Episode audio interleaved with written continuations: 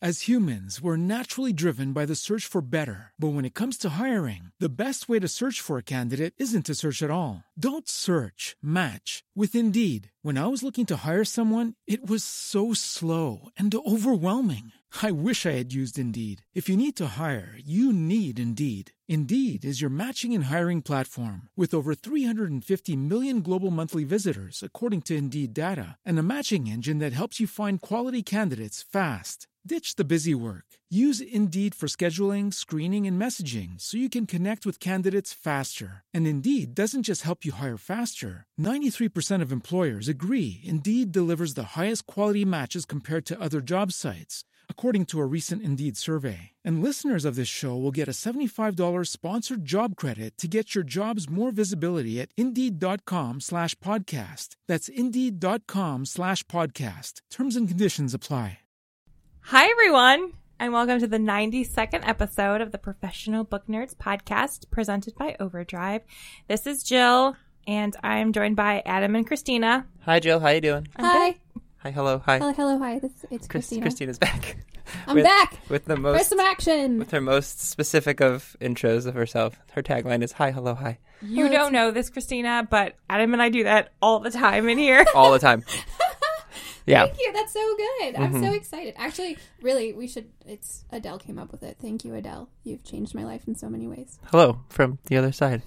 You're perfect, and I love you, and your eyelashes are fantastic. Anyway, we'll get the beginning out of the way here. Um, if you guys want to follow us on Twitter, it's at ProBookNerds. And if you want to email Jill and I, you can do that at ProfessionalBookNerds at Overdrive.com. We respond to all those, as many as we can. Um, send Christina us- B88 on Twitter. yeah. Um, today we're going to be talking about books based on mythology and lore. Uh, Christina's got she's got a, she's got a bunch of books, and we have some other books we're going to talk about. Um, There's a big one that just came out. yeah. So the reason about we're doing this is because you know we'll talk about it after the intro. Um, Sit tight, everyone. yeah, sit tight. In That's, for a bumpy, that's it. exciting ride. that's a teaser. Doot, doot, doot. yeah, I was just gonna say, and this is the part where we do the music. Do do do do do do do do do do do do.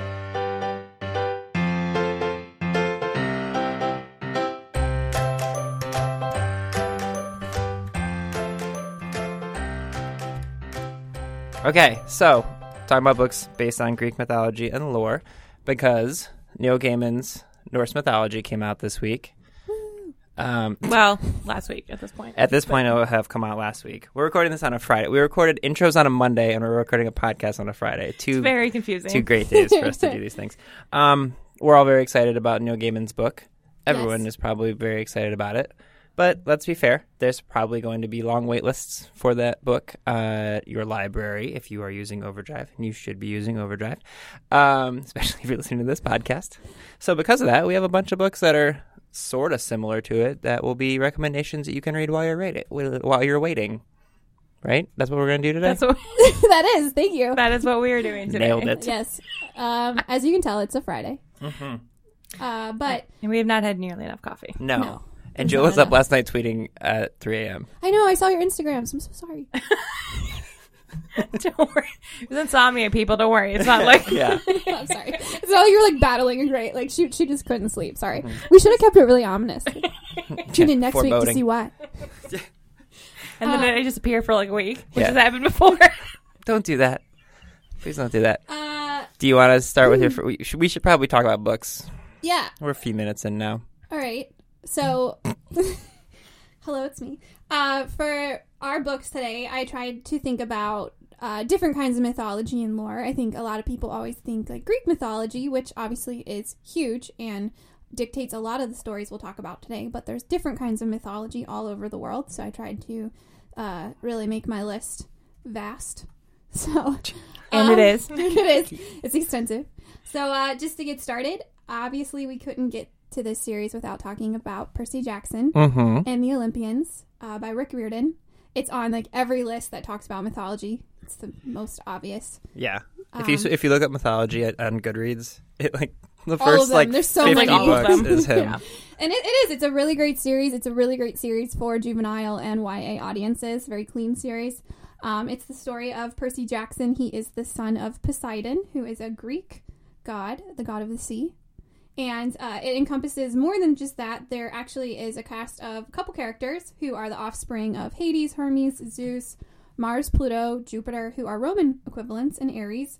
And each character displays characteristics of their ancestors. So, like the trickery, hot headedness, uh, sense of adventure that comes with the gods, which I think is a lot of why mythology is so popular because the gods are really fun to write about because they weren't perfect. So they've gotten themselves in a lot of trouble. Obviously, interacting with mortals and having kids all over the place, there's a lot of great uh, source material.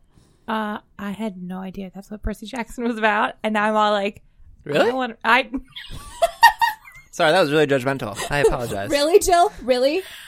I no, I think in my head I thought Percy Jackson was like immortal, and so no, I had no Yeah, idea. It's so. It, Well, he's still alive, so Oh, he might be. yeah. And I think it, it it's a very. It didn't make any sense. Christina, continue explaining it. um, uh, the go- Zeus and Poseidon and Sure. you know they were a bit handsy. yeah, Uh, slept with a lot of mortals, had They a lot were, of children indeed. all over the place. Yep. You know, Hercules himself was the son. Um, he was. so I think Percy Jackson is cleaner, and that we just just skip right past the fact that his Sure. you know dad Okay. was unfaithful to his wife. But uh, the the mythology of it is them kind of battling on Earth, but in present time. But that the the mythology, the gods, and the goddesses themselves do exist and are still very active and metal in our lives. Sounds So good. It was a very good series, very long series, good series for you know bringing history into the classroom. Eh, mythology isn't really history, but you know It gets taught in the classroom. Yeah, Yeah. no, I get it. um, the next one I have on my list is The Grace Keepers by Kirsty Loan, which is a story. Uh, it's adult fiction, and I kind of go all over the place with these. So uh, it's Scottish Scottish myth and fairy tales. Um, I really, really think this story is a really good one for anyone who's looking for uh, kind of a slower paced thriller. Uh, it's also got L- LGBTQ characters. Um, the uh, story takes place in some time. It's not really clear if it's now or past or future. Uh, about a seaborne circus. Uh, North, the main character, is a bear girl in the circus, and someone in their company has passed away. So they call a gracekeeper. Her name is Kalanish, and she is to re- perform the death rites for the fallen member. And it kind of just weaves in the stories of the sea, which um, in Scotland, the sea is both kind of this merciful and merciless almost entity. And uh, it's really cool. And it talks a little bit about the Selkies, which are what we s- turned into mermaids, but they're a little bit more frightening. And I, I love the Selkies over mermaids because it's kind of like how Harry Potter sort of interpreted them. They're not just these like beautiful ethereal beings, they have like scary teeth and can kill you. So, like, my mermaid's a little ferocious. So, Maybe there's a Snapchat filter that looks like them right now. yeah, Looks I- Oh, like this is- creepy teeth. they're, that's that's how the mermaids are supposed to be. Merman. that's my. That's what I have to add. Thank you. Um, by the way, I have some books too. Uh, You don't need to let us know when you need like a water break. I can. No, I mean, offer if up you some guys books, have too. stories that, I mean, I kind of go all over the place, so I, I have no real theme. Okay. Well, I can. I'll throw one in here. Um, really quickly, I think we mentioned it a thousand times on the podcast, but American Gods by Neil Gaiman is very much the uh, the, the old gods in it are the gods you would come to expect from like Greek and Roman mythology and a bunch of places all over the world, and then they're at war with the new gods, which you would consider like television and internet and money and all sorts of different things. And um, you're smiling. Have you never read American Gods? You No, no, I, I just, I Oh. haven't either. really? You guys? I've read it. I just, Oh, you were smiling at me like, oh, that sounds like a great book, No, and I I was was, just like, like, I was oh. gonna say, I have it. You could. You no, could I was borrow it." just, I was just excited. Aw, to- thanks. Well it's done. a really great book. Um, we I won't talk too much about it because Neil Gaiman is pretty well known. So, but read American Gods if you hadn't. Um, and I'm reading the last book of the Red Rising trilogy finally right now, Morning Star, and OMG, you guys, man, those they're just so good. It- They are this is good. Red Rising is one of the few series that reminds me of Harry Potter in the sense that like I legitimately forget I'm reading a book when I'm reading them. Um, they're just I forget that I don't look at what page I'm on or like a chapter or how many pages are left. They're just so fantastic and a lot of the main characters, and we've talked about this before too, so I won't mention it too long, but a lot of the characters, like the highborn characters, the golds are based, their names are based in like Greek and Roman people, and it's there's some mythology in there, but I, it's so good, and Pierce Brown is so wonderful, He is. and he's so young, and it's so upsetting how incredibly talented he is at that young of Yeah. an age. So yeah, and he's good looking. he is. My wife is. An, Alex loves him a lot. So Christina can confirm that. he does. He's- Um, he's got a lot going on. for He does have a himself. lot going on. All right, you guys, you guys. I just wanted to name a few so that at the end I wasn't like, "Here's nine more books, real quick." So, anyway, Uh, I have some. go. Go. Yes, you. Uh, okay. So um, the first one is Cold Mountain by Charles Fraser. Yeah. which is based on the Odyssey by Homer, and it's legit reta- like retelling, but set um, Civil War era. He's a Confederate soldier trying to get home, and it comes across a lot of the same. Depressing, characters. sweeping landscapes. Yes, that's. um, and then on that same, because I love the Odyssey, um, and so I can't can't not mention uh, the Penelope by Margaret Atwood, which is a retelling of the Odyssey from the point of Penelope, who is who is Odysseus's wife. So Christina slacked me this morning about that book, and I was like, "Well, you can mention it, but Jill's gonna mention it." I, I was I was excited about. That. I was like, good. I hope someone talks about it. Yeah. Oh, yeah. that one is just that's really good. it is a good one. Yeah. So Odysseus gets such a he's like celebrated as a hero, but he's kind of bananas. Just like A lot of murder. a lot of murder, and We we're should- like supposed to be like, oh, his wife was just lusting after other dudes. Like, slow down, Odysseus. Like, well, not even that, but like he was gone for so long. I mean, Yeah. she didn't know he was coming back. Let's Yeah. be honest.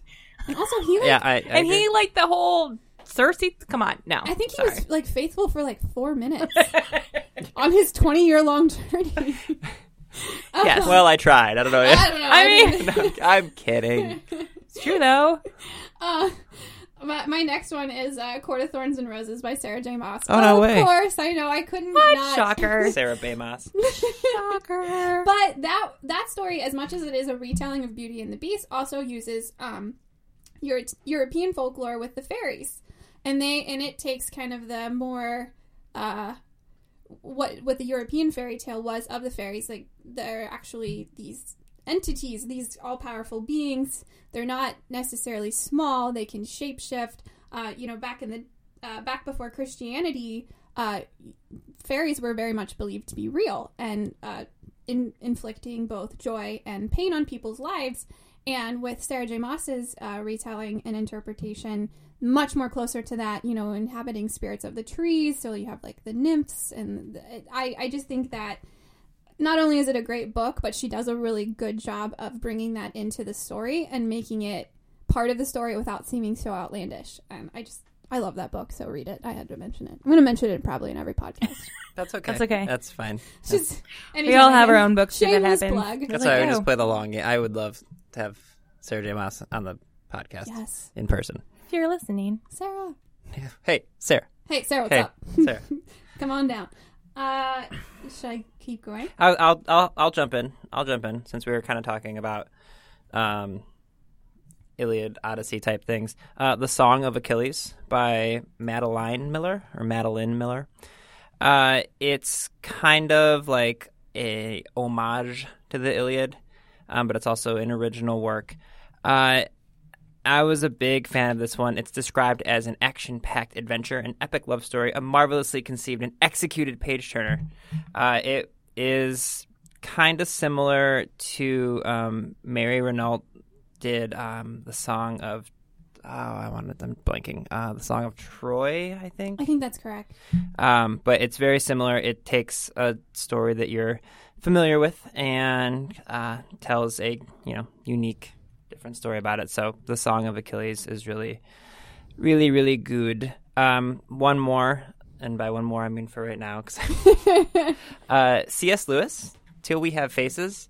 Um, not a lot of people know about this book, and a lot of people are surprised that he wrote a book based on mythology because C.S. Lewis is very known for his, uh, you know, Chronicles of Narnia, and it's a what's uh, like a Christian allegory, and but uh, this one is uh, Till We Have Faces is basically all of his life, C.S. Lewis was obsessed with the myth of Cupid and Psyche, which a lot of people don't know about. But uh, this is his last book, and he goes through the life of uh, Cupid and Psyche, and he tells it through Psyche's sister. And it's just, it's this really, it's dark. It's a really dark story, um, but the way they describe it at overdrive.com is haunted by the myth of Cupid and Psyche throughout his life. C.S. Lewis wrote this, his last extraordinary novel, and it retells their story through Psyche's sister. I think it's Orual, is how you say her name. Uh, she is disfigured, and she loves her younger sister to a fault and suffers deeply when she's sent away to Cupid, the god of the mountain. Psyche is forbidden to look upon the god's face, but is persuaded by her sister to do so, and she's banished for her betrayal. And then it kind of tells the story from there. So it's just something where when I tell people, oh, C.S. Lewis, Greek mythology, they're like, no, that's not right. He told Christian allegories. I'm like, yes, well, also. He wrote this." science fiction too, He did. which I read. He's also best friends with like Tolkien. He was indeed. Yeah. That's how um, The Hobbit was written, and I think Chronicles of Narnia. hmm They had a bet. What a good squad. Which is ridiculous, by the way. Oh no, it's true though. I know, Well, I'm just like- saying. It's no, I like it's ridiculous in the sense of like, it's crazy. Not like, Oh, no, not agreed. like you're lying to me, Jill. I just Well, they picture had them- a bet that Tolkien failed because he ended up writing The Hobbit, which is not what he was supposed to write, but whatever. I just like to picture them at a pub, just like Right? just have a pint and write a great sweeping novel.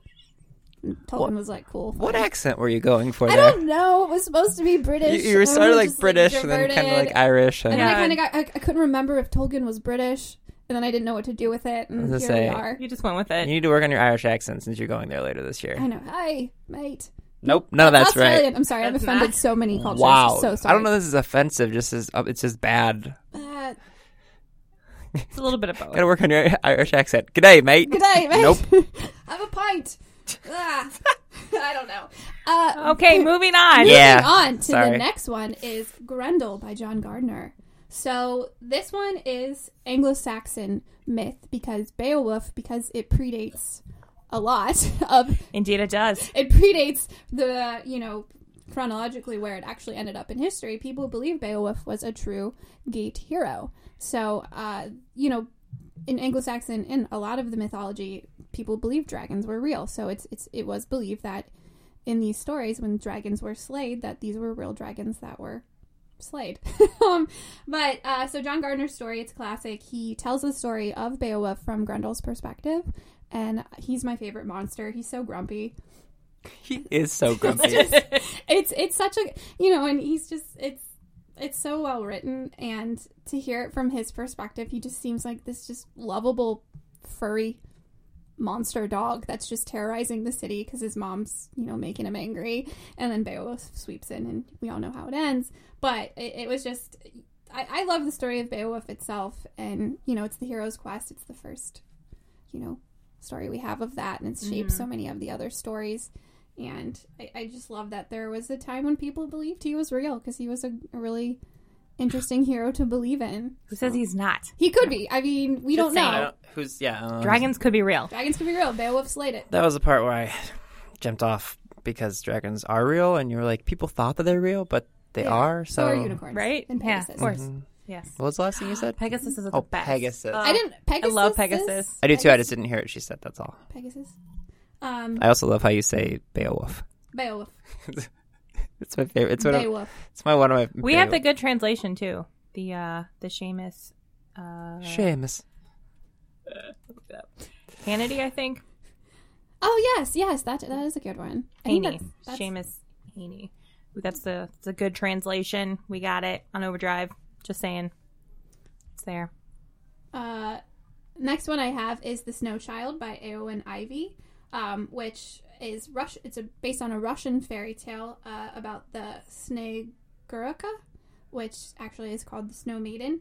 It's the story of a couple who's desperate for a child, and they live in the Alaskan wilderness, and pretty much under a breaking point, they decide to build a child out of snow, and she comes to life. And I won't say more of that because it's a very dark story, much like the myth itself. So, in the myth, the Sne- Snegurka or the Snow Maiden, uh, there's two versions, two very popular versions. In one, uh, she jumps over a fire and evaporates into a cloud, which is very sad. And in another, she falls in love and um, is basically begs her mother to be able to feel this emotion, but because she's made of snow and love is warm, her Aw. heart melts. So, not the greatest, most happy story. And the story itself, The Snow Child by Owen Ivy, is in the same vein, but it's a really good read. Uh, I, I liked it a lot. So, And then you could watch The Odd Life of Timothy Green, which is like the opposite.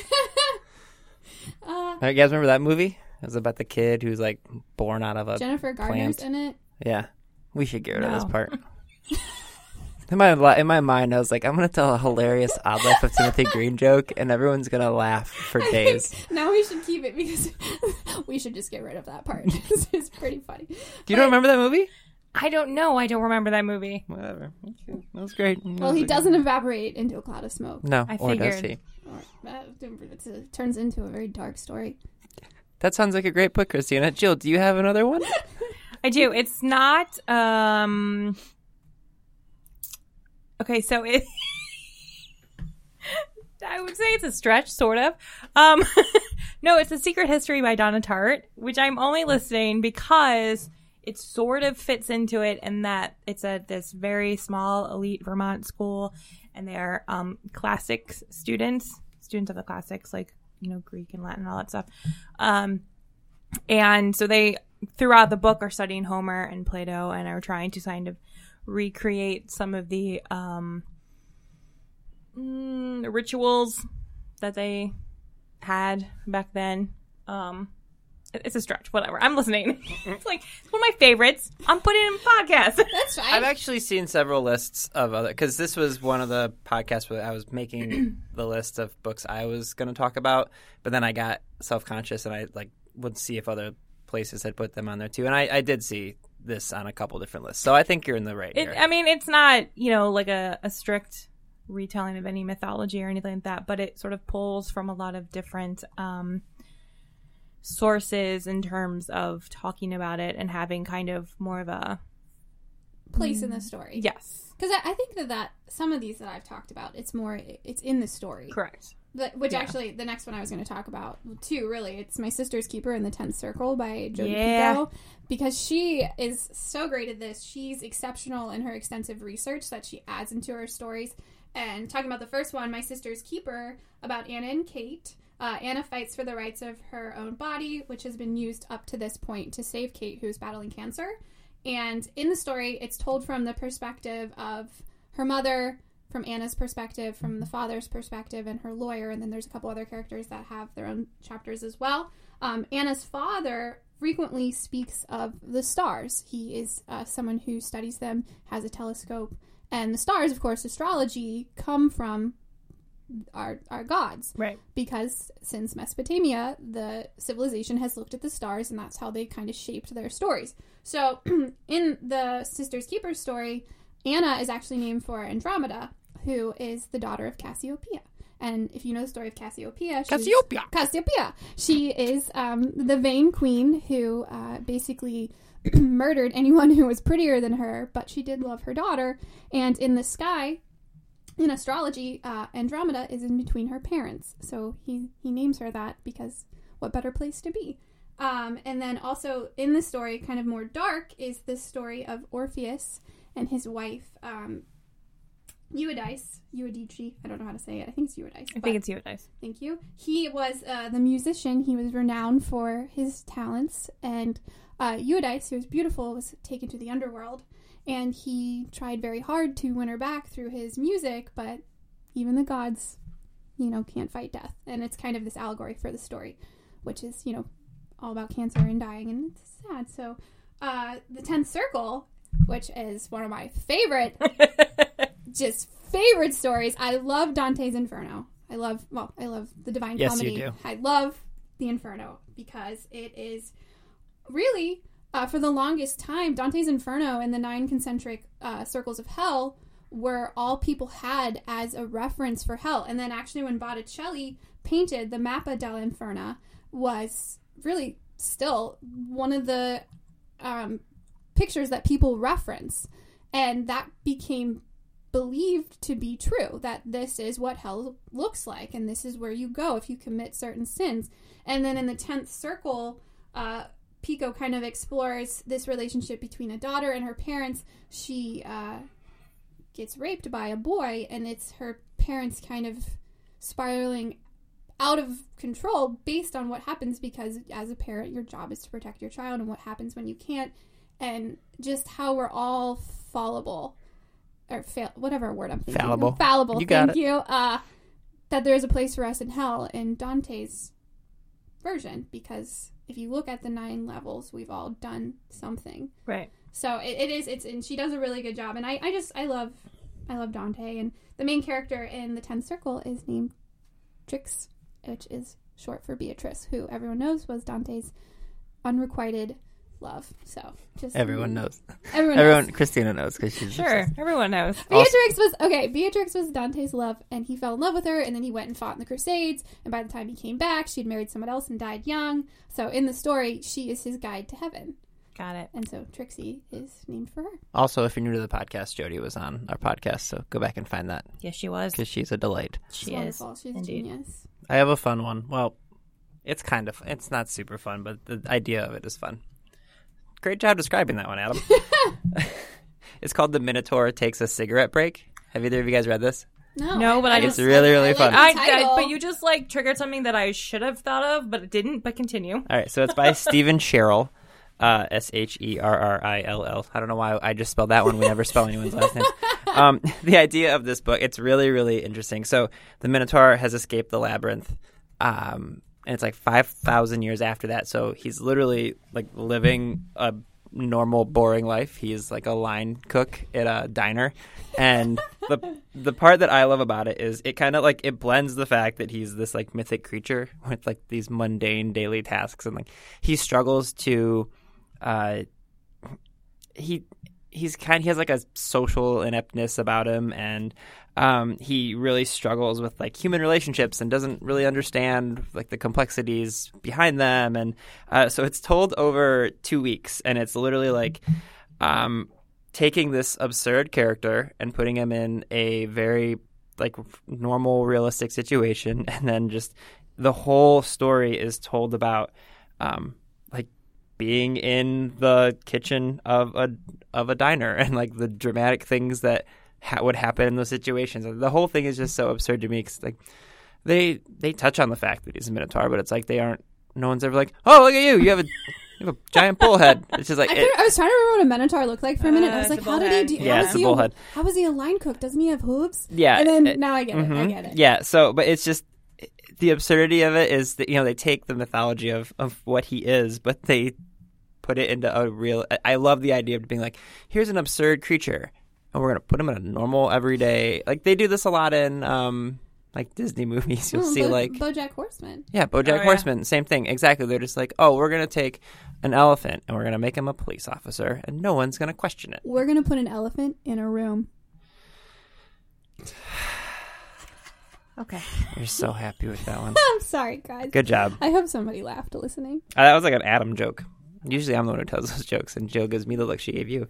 I love Um. puns. No, actually, I can't believe I forgot this one, which is shocking because we were just talking about it the other day. But um, House of Leaves, Oh yeah, we were just Oh talking about yes, that is such a yes, Jill. Yes, the Jill. Minotaur thing. I'm Yas. like, oh yeah, that's right. Um, I we sort of like it doesn't really translate well to an ebook. So I want to go against Overdrive and be like, that. No, paper we're in the copy. clear. No, you're in the clear here. We do this a lot. Read You're it in okay. print. You should read it in print. Even Um, though we have a version, read it in print. Read it in print. It's a big book. Al- I was gonna say also, if you do borrow it from Overdrive, you're gonna have at most three weeks to read it. Uh, It's not gonna be enough time. Yeah. Um, no, it took me a very long time. I'm It's a- still reading it actually from like last yeah, October. it's an intense book. Um, but it's like mm, three stories in one, sort of. Yeah. Mm-hmm. yeah. Um, with very odd formatting. That is. found footage style of Yeah. it's like a book that's a found footage movie. Yeah. And so there's like, and then there's like a movie. So there's like the movie part, and then there's The the Whaleston letters to Uh, Trust me, just read We're it. doing a really good job explaining it. You just have to. You You you can't. want to you You want to be can't. in the camp that has read it. It's a really cool camp to be in. It is a Yeah. very cool camp to be in. Um, but yeah, the story of the Minotaur plays a very large part um in it. Uh and it's so creepy when it get like I when like I get to that part in the book, I'm like, I can't read this at night.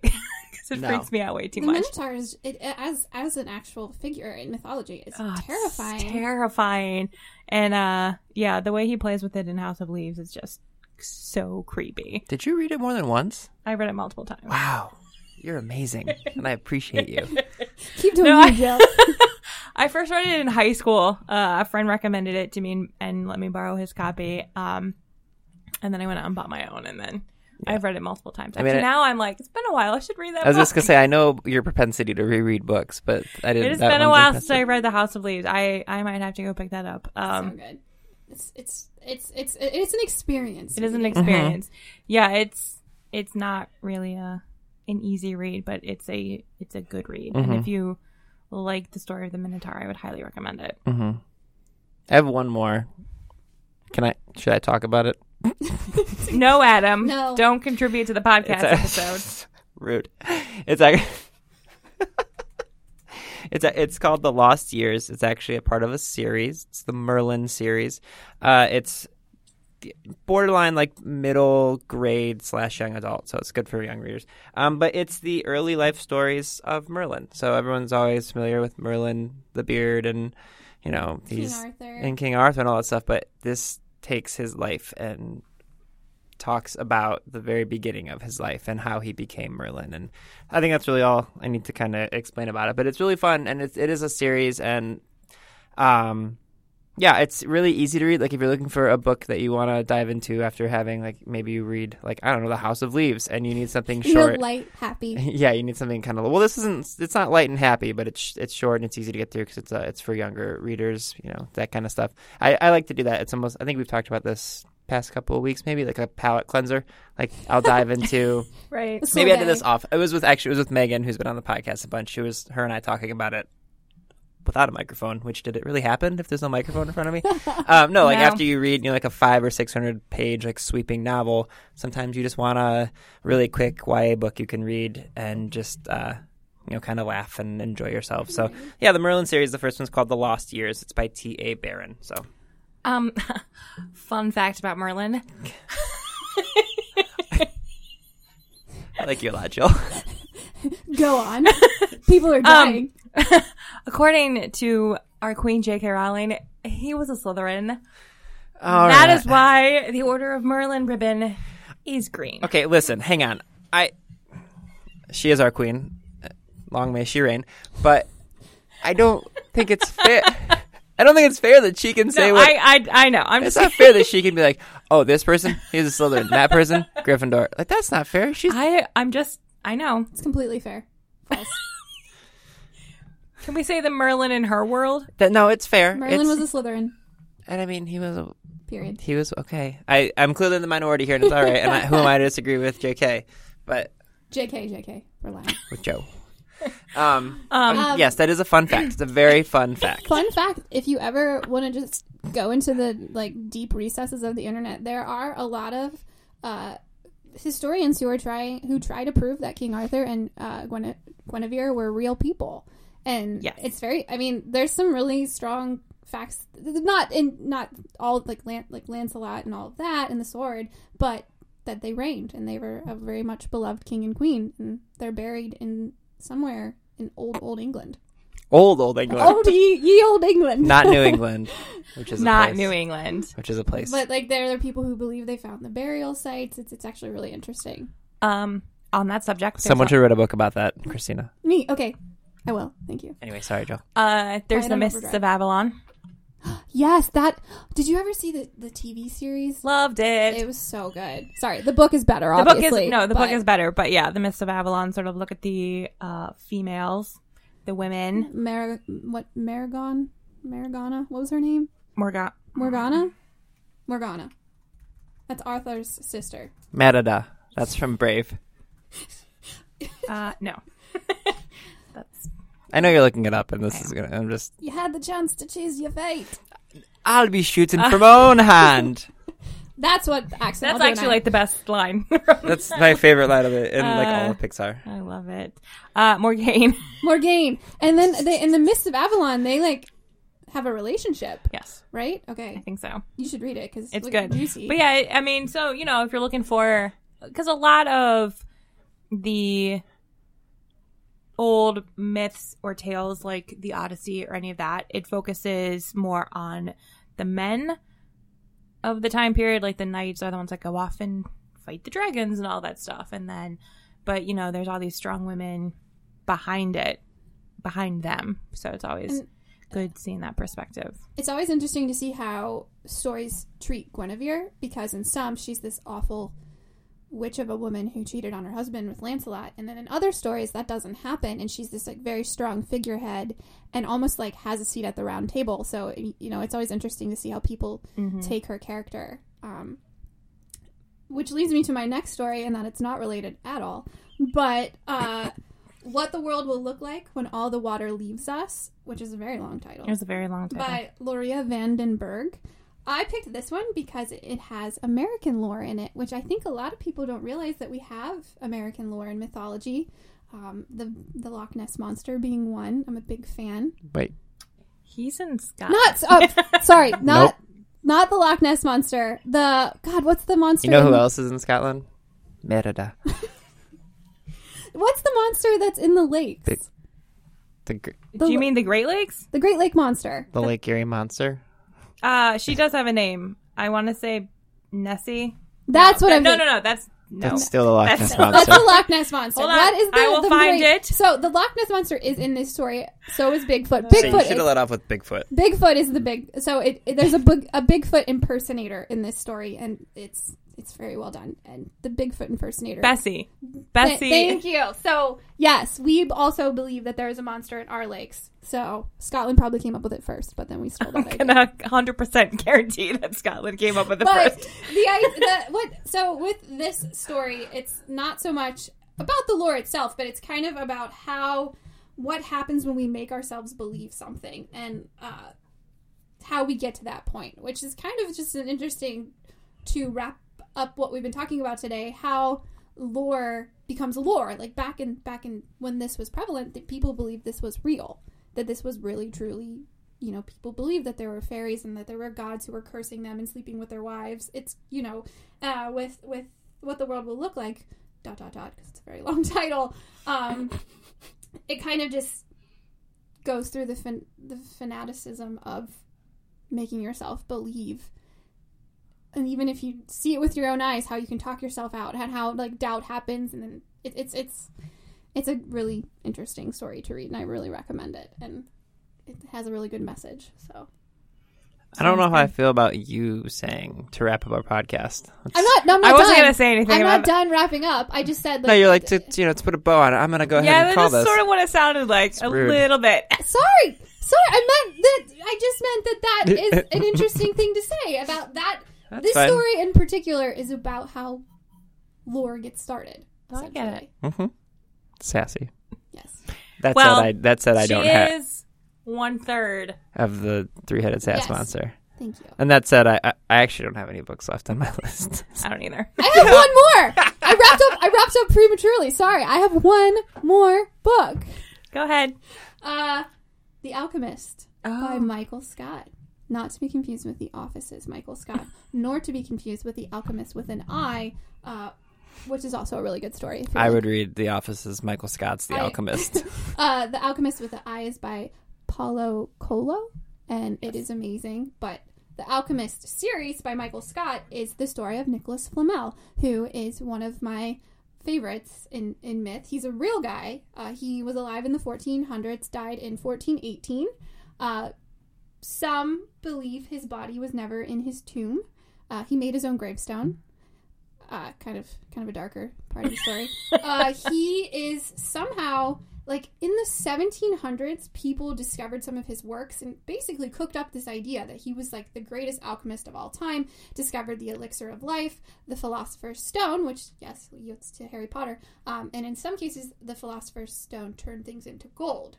So people have actually gone on quests to find these things, And uh, Michael Scott's story actually explores all of the, the lore around Nicholas Flamel's life as being true. But what's really interesting about Nicholas Flamel is in life, there's really no document around him actually even being an alchemist. So Huh. he somehow became this big celebrity, and no Yeah. one really knows why. Um, and he and his wife Purnell were just kind of these scribe. They, they worked for uh, they worked in writings and discovered some really interesting things around that, but no one's quite sure how the alchemy thing got started. Two things. One, I want to make sure we swing back and give you credit for saying uh, people have cooked up stories about the alchemist. Great job. and two, what did you say his wife's well name done. is? Uh, Purnell, So Purnell Flamel. That right? I, th- I think that's how you Purnell is how I, I thought- think that's how you That's pronounce it. that's an Purnell am- Flamel. Purnell Fr- Wow, that's amazing. that's how this got started. Someone was like Purnell Flamel is They're like really- "S- that. This person needs a story about. we their gotta life." we gotta cook up something. We gotta cook something Cook up, up. about All an right. Well, alchemist. now you're just beating and- that. Now you're just using Um, it on purpose. So, but anyway, yeah, he's kind of this. If you ever just reading about Nicholas Flamel uh, is an interesting read because a lot of the stuff that he did in life is very cool, but what he's mostly known for is being this like great kind of mysterious historian and alchemist who came up with the elixir of life. All right. I like it. I do too. And of course, there's Harry Potter, which is like. And we came back to Harry Potter. Well, but I Yes. mean, you know, when you look at the hero myth, hi. hello, Hi, hello. hello, hello. Hi, hello, hi. I, I, hello, hi. I said it backwards. That was weird. Well, it's And to okay. wrap up, no, I'm just kidding. Hey, Christina, where can they find us? I'm just kidding. Uh, we already talked about that. Um, I can. I can tell everyone. and no, you're, you're. It's great. Hi, Dad. Hey, Mike B. Thanks for listening. It's funny because he will be, so he'll hear this. Big fan. Big Um, fan of the series. Friend of the pod. Um, anything else, Jill? I don't have anything else. Hi- How about you, Christina? Anything else you'd like to talk about? Just if you can believe it, read it. There you go. But then, but Meant then, nothing. That I know. meant nothing. I know, but uh, But it sounds good. it sounds great. Put that on a bumper sticker. Oh man. Well, by the time anyone hears this, it'll be Thursday again. So have a great weekend, everybody. I Happy President's Day. man, you know how they say it's like it's better to burn out than fade away. I feel like this podcast is fading away. I feel like this Should I this like? episode should I is knock like the mic over like as a mic drop? no, because we then we have to pay for them. Oh, all right, Yeah, don't do that. all right. I'm like I'm gonna be like Lady Gaga and just jump off and just catch a touchdown and. Rah, rah, ah, ah, ah. Readers can sample and borrow the titles mentioned in today's episode from overdrive.com, and our library friends can add these titles to their collections and marketplace.